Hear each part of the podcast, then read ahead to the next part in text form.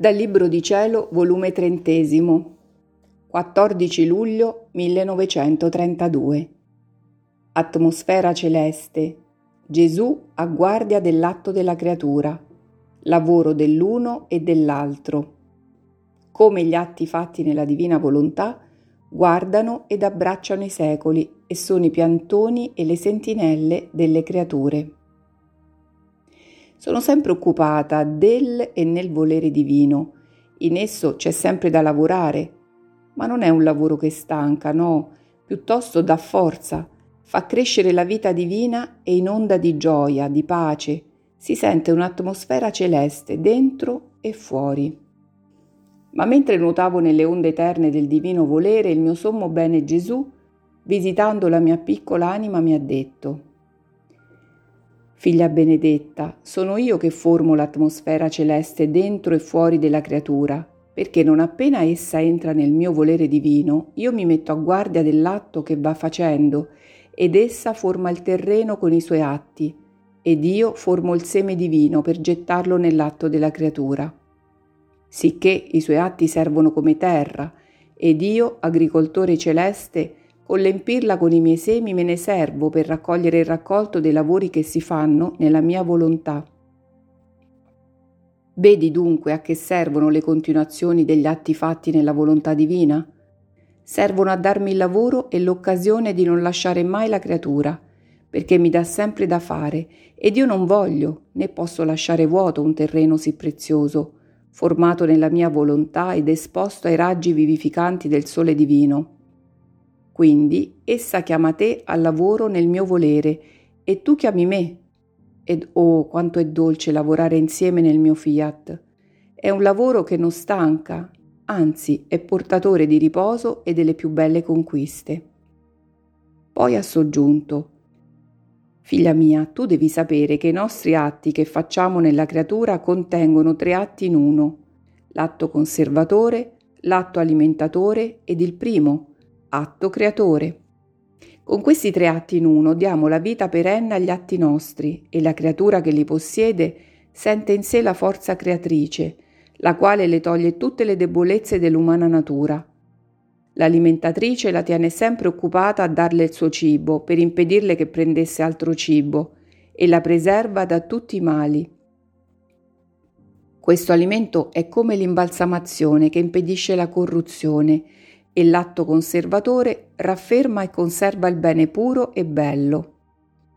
Questi tre atti nostri in uno sono come fortezze inespugnabili che diamo alla creatura, che fa regnare la nostra volontà in essa, che la rendono talmente fortificata che nessuno le può nuocere.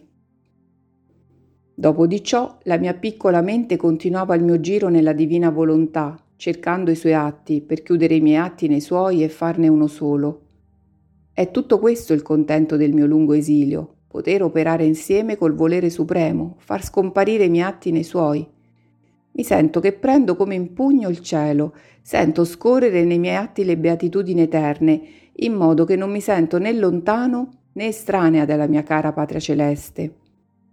Onde, mentre la mia mente era come affollata da pensieri sulla divina volontà, il mio sommo bene Gesù, ripetendo la sua breve visitina, mi ha detto mia piccola figlia della mia volontà, voglio che sappia che ogni tuo atto in essa tante volte rigeneri e cresci in modo tutto nuovo nel nostro fiat, sicché tu senti il cielo e l'ente supremo ha il gran contento di rigenerare nell'atto della creatura. Formare la nostra vita nell'atto di essa è la nostra festa, i nostri sospiri, uniamo tutti i nostri stratagemmi d'amore e riceviamo la completa gloria che ci può dare la creatura. Ora tu devi sapere che il sacrificio con voce potente chiama Dio e il fare la nostra volontà lo fa scendere nell'anima per farlo operare da quel Dio che è. E Dio, amore mio, ad onta che cerco di operare sempre nel tuo volere e prego e riprego che venga il suo regno sulla terra, nulla si vede ancora.